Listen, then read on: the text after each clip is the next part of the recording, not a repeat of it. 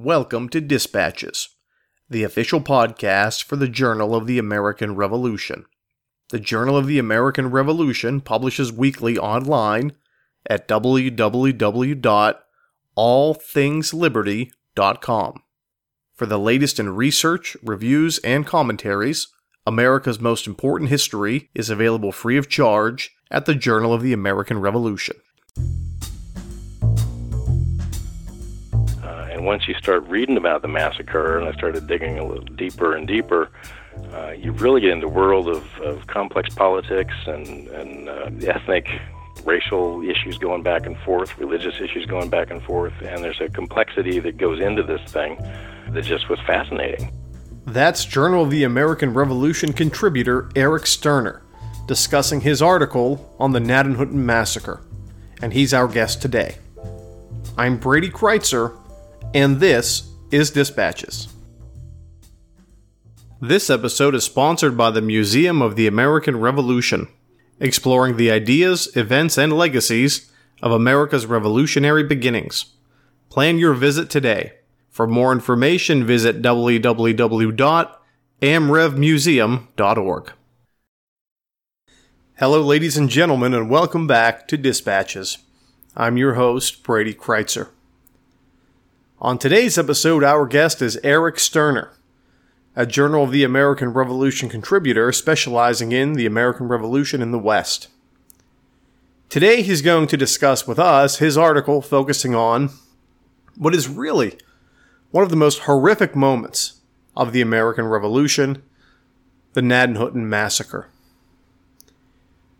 One of the things I always like to talk about, and I'm someone who has a bias in the uh, Western theater of the American Revolution is how battlefields in our current world, the way we preserve them, the way we think about them, to me are like scars.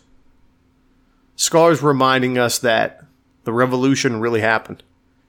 I mean, after all, isn't that what a scar is on your body, right? It's a reminder that a terrible trauma of the past actually occurred even though the pain uh, and anguish is largely gone.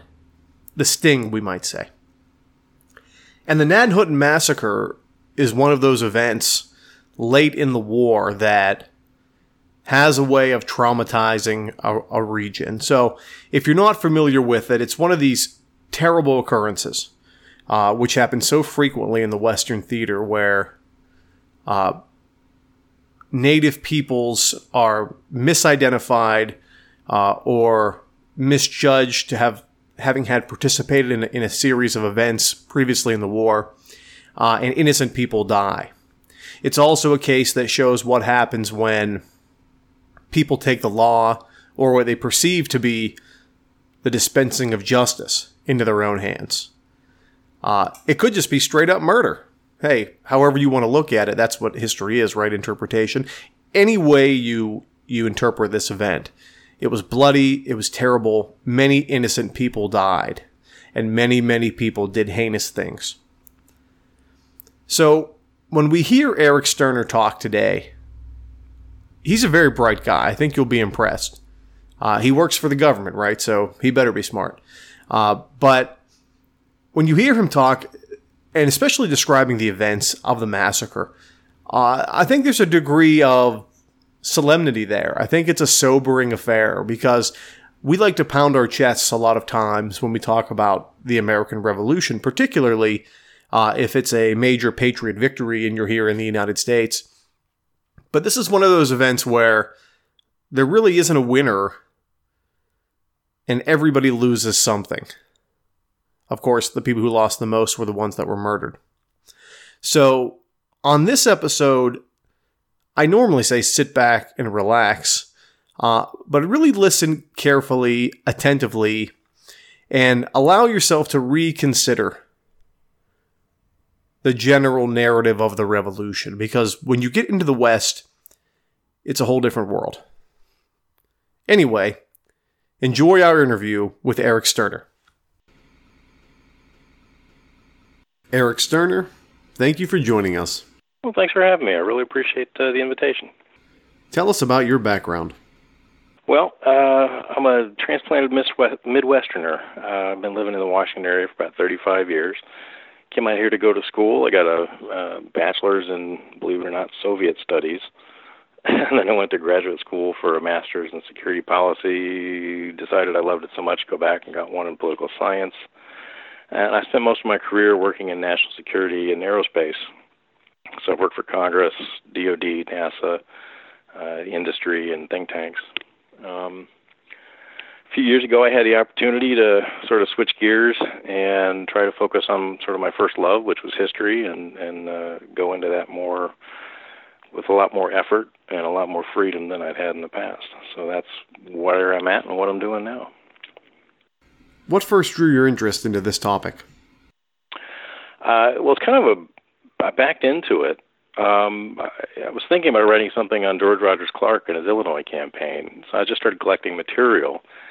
And one of the things I came across was an account uh, of the torture and execution of Colonel William Crawford. And I thought, who the heck is this guy? Because his his execution was extraordinarily brutal, just really nasty. It's kind of nightmarish stuff.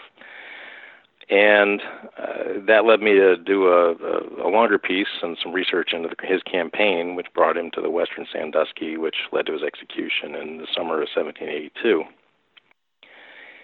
And I, as I'm reading and studying and writing about it, everything kept coming back to uh, part of the brutality re- was was related to or the result of the Gnadenhutten massacre. So I said, okay, I got to go understand the Gnadenhutten massacre if I want to understand the Crawford campaign to explain this guy's execution. Uh, and once you start reading about the massacre, and I started digging a little deeper and deeper, uh, you really get into the world of, of complex politics and, and uh, uh, ethnic, racial issues going back and forth, religious issues going back and forth, and there's a complexity that goes into this thing uh, that just was fascinating. Uh, so I sort of got the bug and just kept reading about it, studying it. What was the state of the frontier war in 1781 and 1782? Uh, well, it's a good question. The for most of the war, from 1775 up through 1781, is this kind of this long, slow process. I'd argue of people picking sides. Um, it's it's not it didn't happen as quickly in the West as it happened in the East. Um, and I'm particularly referring here to the Ohio Indian tribes and uh, some of the Great Lakes tribes. Uh, they were inclined to sit this thing out at the beginning. They wanted to see who was going to win, um, or they wanted to see who had the upper hand, who could make the best deal for the Indians, which was a rational and predictable thing to do. But between, say, 1775, 1776, and 1781, you've got this slow process of, of the Indian nations picking sides. And by and large, they pick the British side. The British can offer them the best deal. They can add, they can offer them gunpowder, weapons, food, things that will help them uh, help help them prevent uh, frontier settlers from continuing to move westward, which is one of their big goals. Uh, if you get to 1781, you got a situation. You know, the Western tribes are more or less unified against the Americans. Um, unfortunately, the American House is in complete disorder. Uh, continental officers and the Continental forces there are, are thin, unable to protect the frontier, um, and generally dependent on the Virginia and, and Pennsylvania militia in the Upper Ohio Valley. Uh, the Pennsylvania militia um, generally is not very well organized. Everything is organized by the county, um, but they're kind of unreliable from the continental standpoint. The Virginia militia is a little bit stronger, uh, a little bit more consistent. They've got a more uh, established tradition of using and deploying militia forces. Um, but Virginia's focus is shifting further and further west into the Kentucky territory, where they've had a lot of success with George Rogers Clark. Um, and they seem to be more willing to put more resources into that area because people are just flooding into Kentucky, so they've got more resources to use. So you've got the situation in the east where the Continentals are unhappy with the Pennsylvania militia, the Pennsylvanians are unhappy with the Continentals, and the Virginians have sort of gotten to the point where they're just like not interested in anybody in the Upper Ohio Valley. They're more focused on the farther west. The people of the Delaware Nation had somewhat divided loyalties throughout the Revolution. I think that's important to understand. Uh, could you explain their alignment during the 1780s?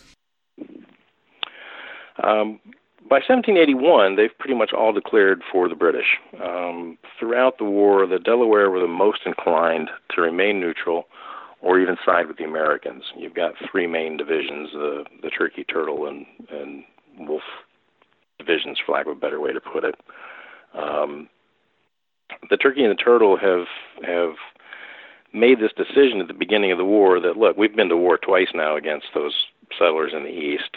French and Indian War, we sided with the French, we lost. Pontiac's War, we decided, we sided with the Great Lakes Indians, we lost.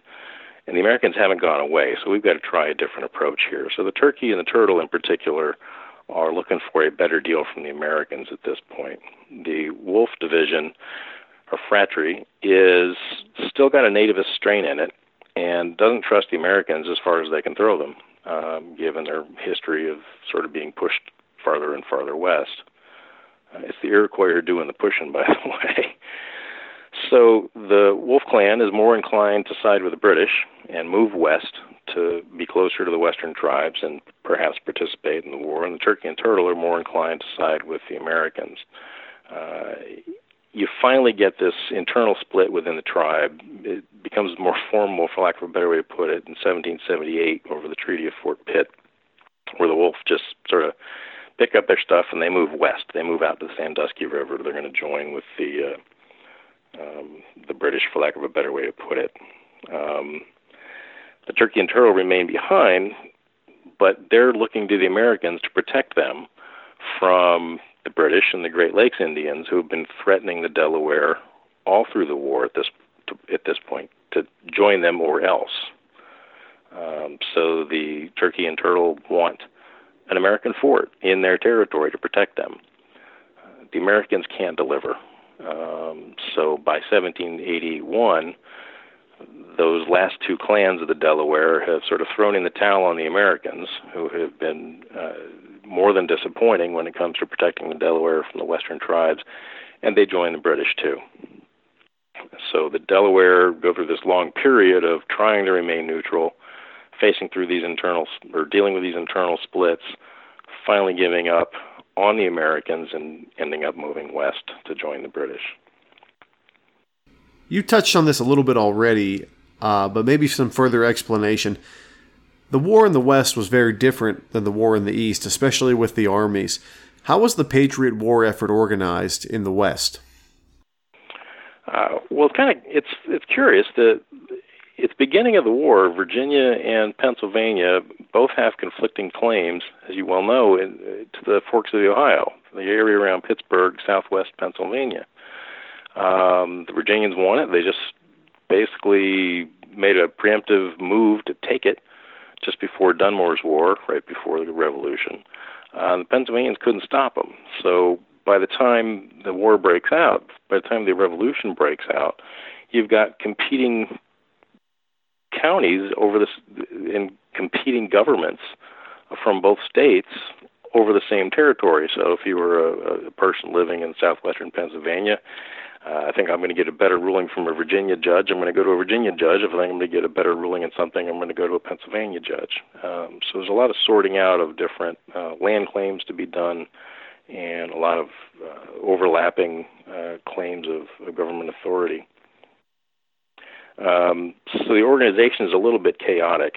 Uh, on top of this, you've got the Continental authorities, which are basically limited to Fort Pitt.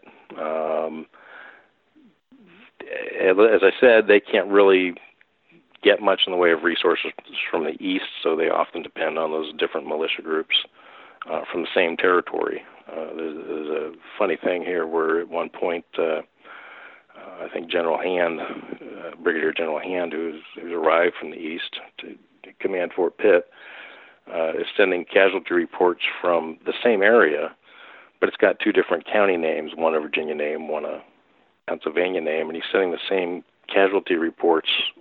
You know, this county lost this many people, this county lost this many people, and it's the same county.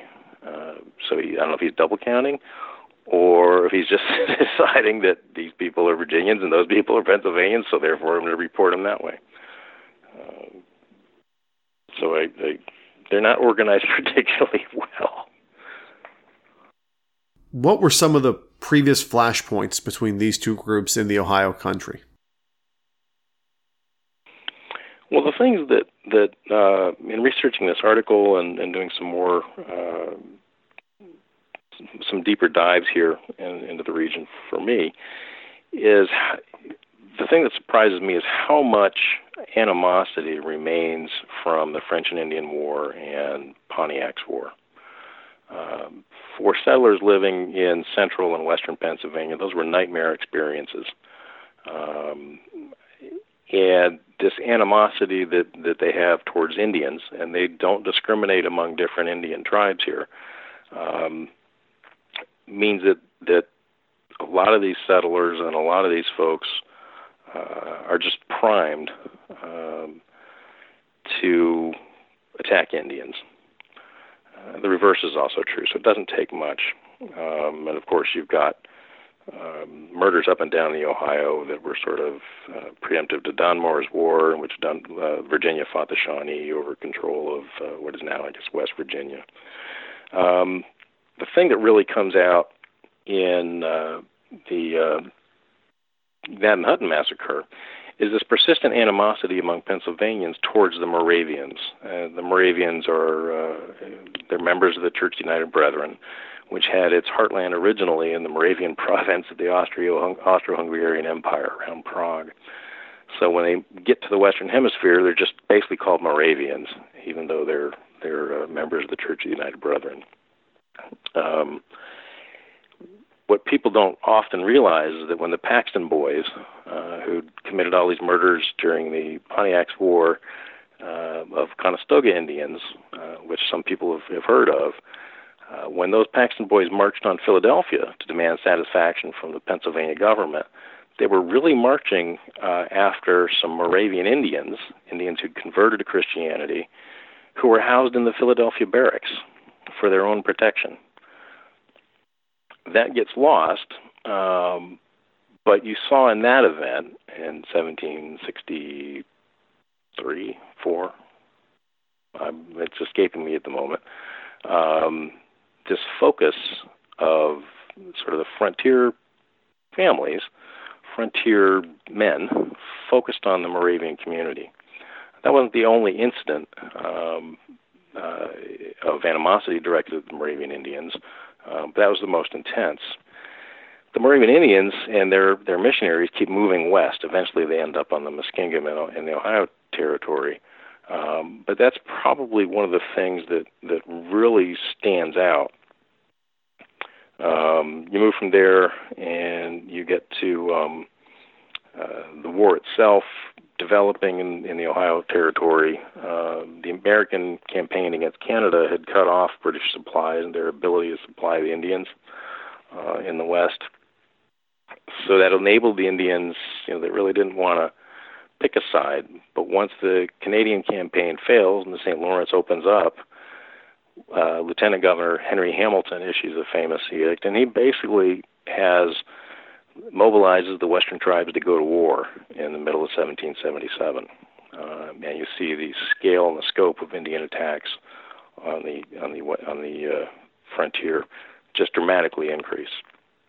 And that's a major turning point too when it comes to the Indian War, from the sense of uh, excuse me, the Continentals have tried to maintain neutrality of the tribes. There's some raids. Um, so it's it's sort of on this knife edge of whether or not the Continental strategy will succeed or fail. But after Hamilton unleashes his Indians, for lack of a better way to put it, um, uh, there's no ability to protect the frontier. The topic of your article is Gnadenhutten. Tell us what that place was and who lived there. Well, uh, it's one of three villages on the Muskingum River, which is a tributary of the Ohio um, the Moravian communities were chased out of eastern Pennsylvania, for lack of a better way to put it, moved into the Muskingum at the invitation of the Delaware in 1772. And they settled in a town called New Schoenbrunn, uh, which I think means fine spring. And uh, it's a polyglot of languages and tribes living there, but it's mostly Delaware. But there's a great, a large number of Mohicans, and as Schoenbrunn gets crowded, um, the Mohicans set out and they settle Hutton, which is further down the river. Um, so these are based. They're all primarily Indian towns. There are a few missionaries and a few missionary families living there, but they're primarily European towns. Uh, they're laid out on European lines, so uh, they have a standard grid. Uh, each family's got a clearly plotted garden. There's cattle. There's fields outside town. It looks like any frontier village that you'd find, um, for lack of a better way to put it, whites living in. Um, it doesn't follow. It does. They don't follow sort of the, the haphazard patterns that you see in a lot of Native American nations. Um, and indeed, at one point, uh, uh, one of the missionaries, uh, John Heckewelder, uh, explains very clearly that there was no mistaking the quote Moravian Indians for Indians. Uh, they wore their hair short, they dressed in black garb, uh, they didn't dress, behave, act, and or look like Native Americans, as the white settlers were accustomed to seeing Native Americans. Um, so, uh, in the villages themselves, people get up crack of dawn. They're pastoral farmers. Uh, they're uh, they're not following the rhythms of nature and moving their villages with the seasons. They're set. These places are static. Um, they have established fields, established uh, pasture land. They're raising cattle and pens. Uh, it looks like a European village. Um, so that's kind of what's going on in, in 1772. As the war starts, those villages aren't safe.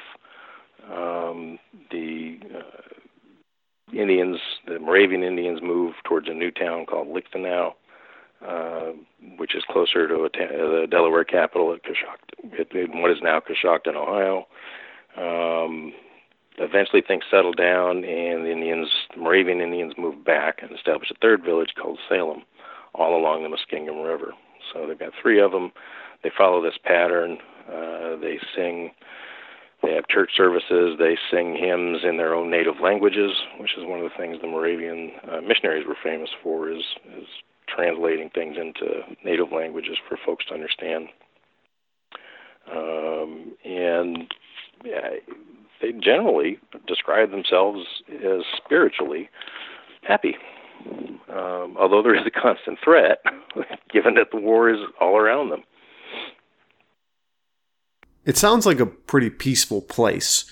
Why was it a target for the Patriots? Uh, well, you've got a couple things going on. Uh, you've got that long-standing suspicion of Moravians and those Indians. Uh, there is some evidence that Indians who had converted to Christianity under the Moravian missionaries during the French and Indian War and in Pontiac's War had participated in raids against whites.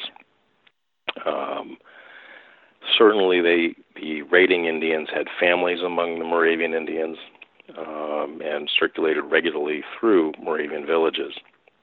That's happening during the Revolution. So, as hard as the missionaries tried to establish rules to exclude warriors from their villages, there's reason to believe that they weren't entirely successful. The Western tribes drew their warpath straight into Delaware territory and straight through the Moravian villages. It was a strategic move on their part. One, it was convenient, uh, but more importantly, from their standpoint, they were trying to separate um, the missionaries from their congregations and make those congregations the target of white retaliation for Indian raids. Uh, the reason they were doing that is they were trying to recruit warriors from among the Moravian congregations. So it's sort of a uh, we'll get the we'll get the Americans to attack you because they'll think you've participated in the raids. So they drove their warpaths right through the Moravian villages. Um, they would often just show up in town. The way the Western tribes would just show up in town and make camp, and the Moravians would feed them. Um, sort of by hook and crook. If you didn't feed them, they'd take it.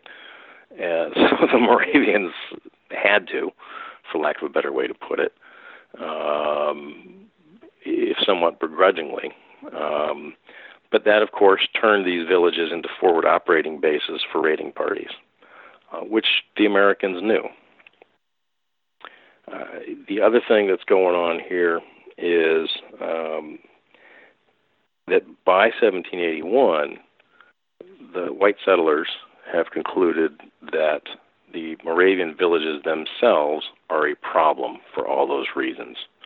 Uh, now, what they don't know is that the Moravian, the Delaware Indians and Moravian missionaries have been providing intelligence to the Americans all throughout the war. So they've been, they've been telling them, uh, uh, passing information about raiding parties moving through the area, when they leave the Sandusky, when they hit the Muskingum, where they're bound in American territory. But that's all secret. So most settlers don't know it. It's limited to a very small number of continental authorities and some state authorities at Fort Pitt. So if you're just a regular farmer uh, who serves in the militia on occasion, see your neighbor's house burned down, you see the uh, warrior, the raiding party retreat through the Moravian villages, um, and you know that the Moravian villages uh, have been feeding these war parties, you know you've got a problem uh, on your doorstep. That's what makes them the focus of some animosity during the war. In April of 1781, uh, Colonel Daniel Brodhead, who is in command at Fort Pitt, leads a campaign against the Delaware, who have just decided to side with the British.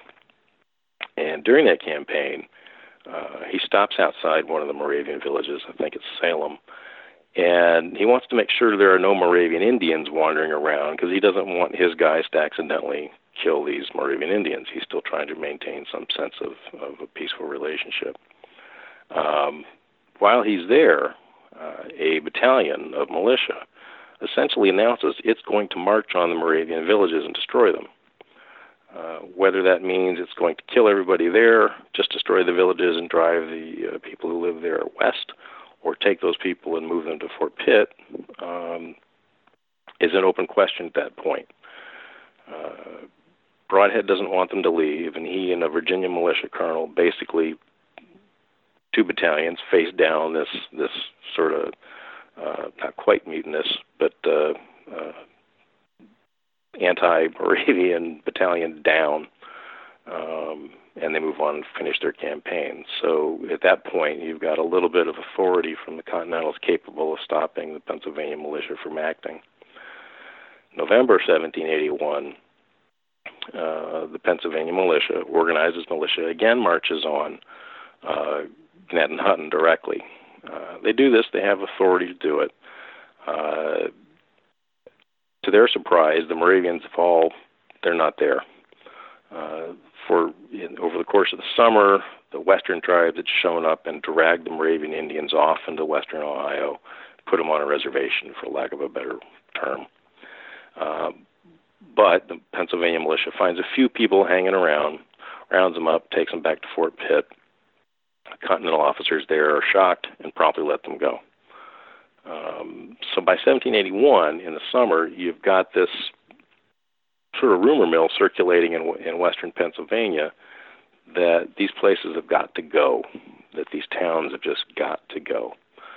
Um, and that's sort of the, the trigger or the, the, uh, the gun is primed and, and aimed and so on uh, by the spring of 1782 so that's kind of the, the, the key factors that make those towns a target. Tragedy strikes on March 8th. What happens? Um, well, it, you've got a situation here. Uh, as I mentioned, the Western tribes had dragged the Moravians off into Western Ohio in, in 1781. Um, they're starving over through the winter. So in February, uh, the Indians, the Moravian Indians, not their missionaries, take the initiative and said, "Look, we've left food behind on the Muskingum. We're going to send people back, and we're going to get that food, uh, and we're going to bring it to the west or put it in some more secure places so we can draw on it, since we're not allowed to leave the Sandusky." Uh, and about 150 men, women, and children set out for the Muskingum to go recover this uh, mostly dried corn, uh, some farm implements, and so on. Um, this coincides with a break in the war- in warm weather. Uh, they get a little bit of uh, of a break in the cold, and that leads to some early raids and some rather nasty murders on the frontier. Um, traditional storytelling here is is that um, Pennsylvania families got together, uh, basically the men who would have been in the militia, uh, and decided that they're going to pursue these raiders. Um, and they meet uh, on the Ohio River, I think on March 3rd, cross the Ohio River, and march on Gnadenhutten. In theory, they're pursuing raiders. Personally, I think there's enough uh, factoid, you know, little facts here and there that suggest that no, they they were had they were going to do this, and it was the weather that gave these folks the opportunity. Again, the traditional story is that these whites who marched on these villages were marching as the militia. Uh, it doesn't look to be the case. You can't find uh, anything. You can't find formal orders dispatching them, which you always found in a militia action, or almost always found. You can't find claims of pay or damages from people who participated made on the state of Pennsylvania, or for that matter, the Continental Congress. Um, so I suspect they marched it was one of these things where these folks knew each other, they were neighbors, they decided they were going to act on the desires that they'd had in uh, 1781 to remove the threat. And they knew they were not going to be allowed to do it if they acted under the authority of the Pennsylvania militia or the Continental Congress. So they did it on their own. March 6th, they arrived outside Gnadenhutten late in, in the day. Um, what they do is is they uh, a man named Colonel David Williamson, who's a colonel in the Pennsylvania militia, uh, is their commanding officer, and he divides his group uh, up into three columns. They're going to approach the town on March 7th. One's going to approach from the north, uh, cross over the Muskingum into the fields, which are on the west side of the river. One is going to march directly on the town, and then one is going to march on the town from the south. Um, the column that gets to the river on the north side, uh, they don't have any boats. they can't get across. So what they end up doing is somebody sees what they think is a canoe. Uh, turns out to be a water trough. he swims the river, brings the water trough back. They pile their weapons into uh, this water trough and then take turns ferrying themselves across the river in the north once they get across, they reassemble um, and they start marching south on the west bank of the Muskingum River, which is this part of the river is now called the Tuscarawas. Um, and they encounter uh, a young man named uh, Joseph Shabash. Uh, his father is actually an Englishman who has worked with the Moravian missionaries for a long time. Uh, they immediately shoot him. Uh, the shot breaks his arm. They run up, hit him in the head with a with a tomahawk and then scalp him. Um, his brother-in-law is standing not too far away, and he hides. The column on the west side of the river starts marching south, and as they come, they're rounding people up in the fields. Um, Jacob Shabash, who is Joseph, now deceased Joseph's brother-in-law, watches the column march by um, he watches them shoot a man in a canoe in the river, and he just hightails it out of there. So he's one of our first witnesses to survive uh, events there, the early part of the, of the attack. Um, the second column approaches the town uh, from due east. They encounter Joseph Shabash's wife, he's already been killed. They spot her. This second column spots her by the river, and they immediately kill her. For some reason, uh, the Indians in town uh, and in the fields don't seem to be under the impression that they're under attack. Now, uh, the primary source for the interpretation of this is is um, uh, the missionaries, uh, and they state that the Indians believe their innocence uh, would protect them. So the militia, not the militia, the white raiders, for lack of a better term, that's what I'm trying to get in the habit of using, um, basically rounds everybody up in town, uh, and they're making a great show of being friendly. Uh, and why shouldn't they be? Uh, they have interacted with these uh, Indian communities since before the war, and they know each other. They herd these folks into town and um, slowly disarm them. They say, "Look, we're going to take you to Fort Pitt. You'll be safe at Fort Pitt. You'll be fed at Fort Pitt." Um, and remember, these folks, the reason they're on the Muskingum is they're hungry. So it's not quite a party, but everybody seems to be doing their best to get along. As this is going on, a man named John Martin and his son are moving caches out beyond the fields. They see the met white folks in the towns. They see people getting along, and John Martin decides that um, he's going to go tell the people at Salem that hey, the Pennsylvania militia's here. They're going to take us to Pittsburgh, which is what he's thinking, and we'll all go be safe there. So he heads down. He sends his son into Gnadenhutten, and he goes down to Salem. Convinces the folks in Salem that you know the militia's here to take us away to Fort Pitt, where we can all finally be fed and safe. Uh, the folks, the Indians in Salem, dispatch uh, some of their own folks to uh, Gnadenhutten to confirm the story. Uh, the militia, or the not the militia, the the the, the raiders, the white folks, in Gnadenhutten and say, Yes, we're actually here to take it for Fort Pitt. That's great. Why don't you go get the people from Salem to come join us? So Martin and some uh, settlers go down to Salem, and after they disappear for Salem, um, the people, the white settlers remaining in Gnadenhutten, separate the men from the women and the boys, bind them, uh, and then herd the populations at separate buildings the Salem population eventually arrives at Gnadenhutten, and they are quickly um, treated the same way. Uh, they're separated, bound, and segregated um, in these two separate buildings. Now, clearly, they know that something is going on, and in the entire night of March 7th, um, uh, the raider, the white raiders here, are just hurling uh, calling them names, accusing them of participating in raids, uh, saying that look, this this shovel that you have was taken from my friend's farm, or that was something that I lost after an Indian raid on on my homestead. That dress belonged to so and so's wife, and so on.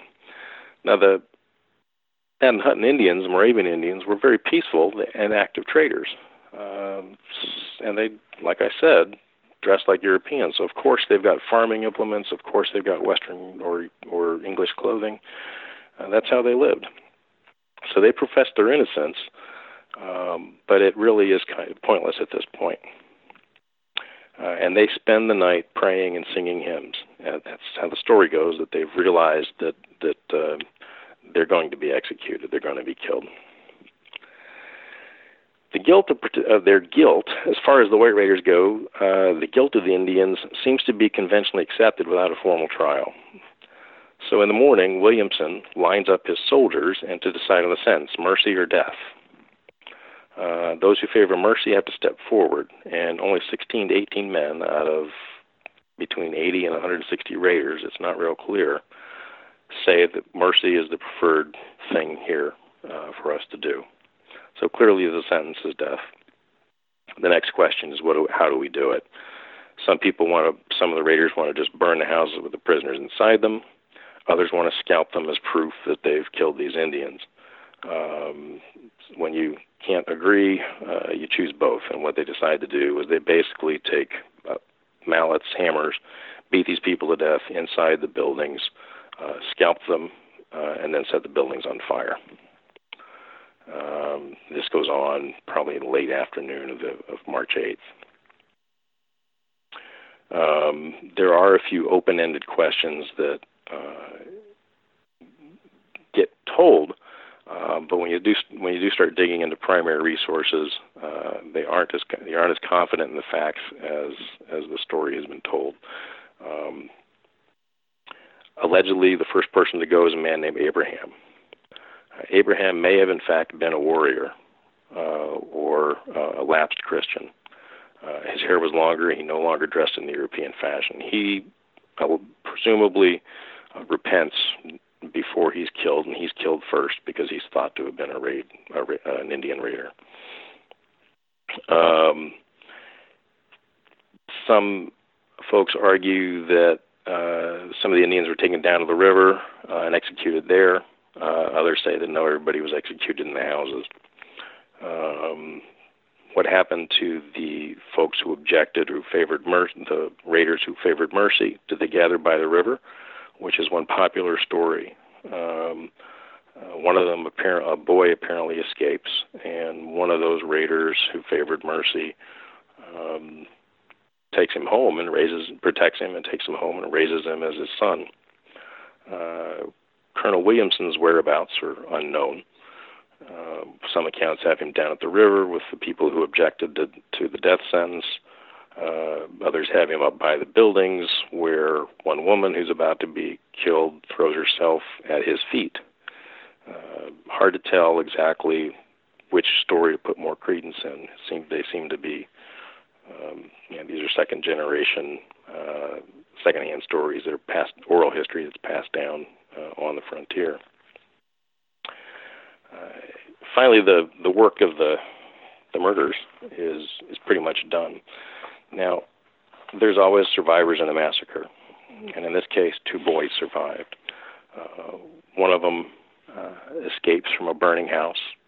Uh, he's with the he's in the women's building, and another boy is escaping behind him. Uh, but as the building's burning, the the first boy gets out, hides in the woods, and the second he's been scalped. He's bleeding from his head, and he's probably burned gets out of the building through a basement window, hides in the woods. The boy who was following him got stuck in the window and burned to death. Another boy who was probably with the men, um, his scalping didn't kill him either. He woke up. So another young man across the way from him start to rise up. Uh, uh, a white man came in and, and beat that boy to death again. He thought he killed him the first time, made sure of it the second time.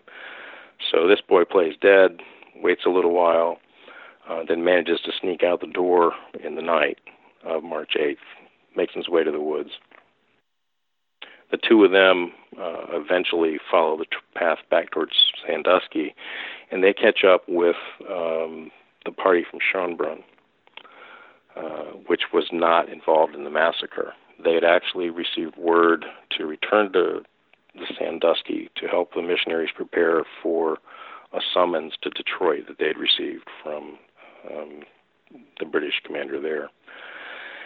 The party at Schoenbrunn had also sent um, messengers down to Gnadenhutten and Salem, and they saw uh, some portions of the massacre. They saw some of the dead bodies from early on the 7th, and they saw the towns burning. Um, so they concluded pretty quickly that that people had, had had either been some people had been killed, and they took off without waiting around to to see what else had gone down, what else had happened. So that's kind of the nasty events of March 7th and 8th. Events like this will reverberate for decades afterwards. So, what was the aftermath of the massacre? Uh, well, it unifies the Western tribes in ways that they hadn't been quite unified before, and it, it gives uh, new life's the wrong phrase, but I can't think of a better one to their animosity towards Americans, their hatred of Americans.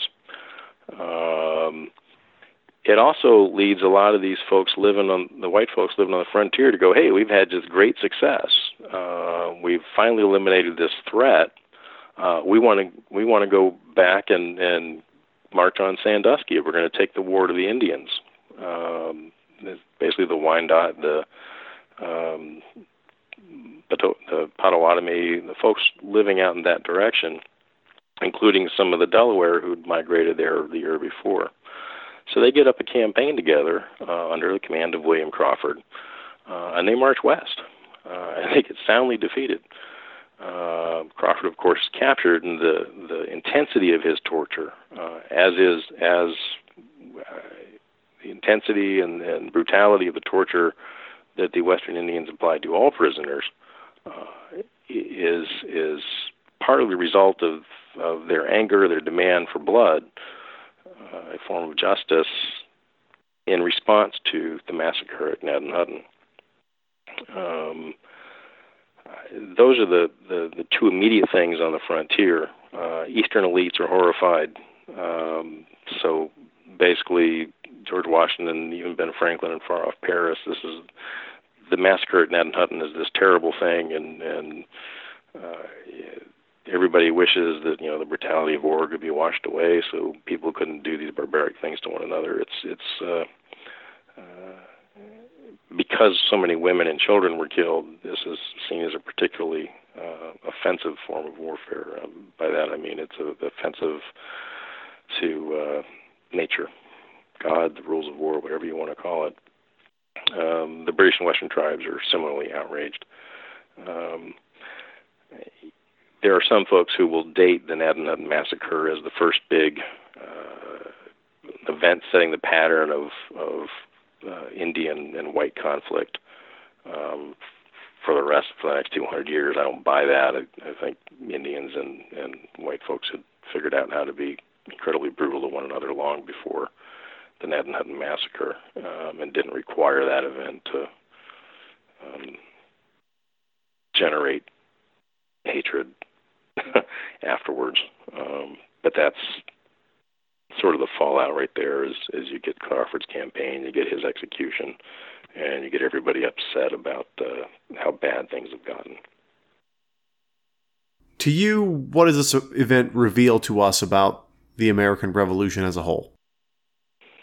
Um, as, as you said, the, the, the focus is often on the East, and uh, we forget that uh, it was a different war in the West. Um, that, that you didn't have uh, large armies, that uh, 500 men was considered a large army in the West. Um, and it was rare to see one that large. Um, that uh, continental authority was extraordinarily weak in the West, so that people who lived there were often left to their own devices in terms of how they wanted to conduct the war, uh, and that applies both to whites and Indians. Um, government authority is, is is poor, and when government authority is poor, you get the situation where people are find it easier to commit atrocities because there's no such thing as discipline. Um, they didn't have the training of Valley Forge. They didn't have the common experience of fighting as an army outside Philadelphia or or um, at Yorktown or on at different points along the Hudson. So uh, it's a it's a smaller war. It looks like a guerrilla war. It's even more brutal than I think you'd you'd you'd see in New Jersey or South Carolina, um, uh, where it's neighbor fighting neighbor. And you got to remember, in a lot of cases, the the folks who committed the massacre at Gnadenhutten knew their victims. Uh, certainly, some of the folks who killed Crawford knew him personally and had known him for 20 years. Um, so this is really a, a not just a civil war, but uh, sort of a, a a blood war, the kind of things that that we, we frankly we saw in Yugoslavia in the 90s, uh, where you just couldn't believe those kinds of things happened. Uh, that's exactly the kind of war that people fought. Eric Sterner, thank you for joining us. Thank you. The music played in this episode included works by Kevin MacLeod and the Sturbridge Colonial Militia. Any unauthorized reproduction or use of this podcast, without the express written permission of the Journal of the American Revolution, is strictly prohibited. For everyone here at Dispatches, I'm Brady Crytzer saying so long.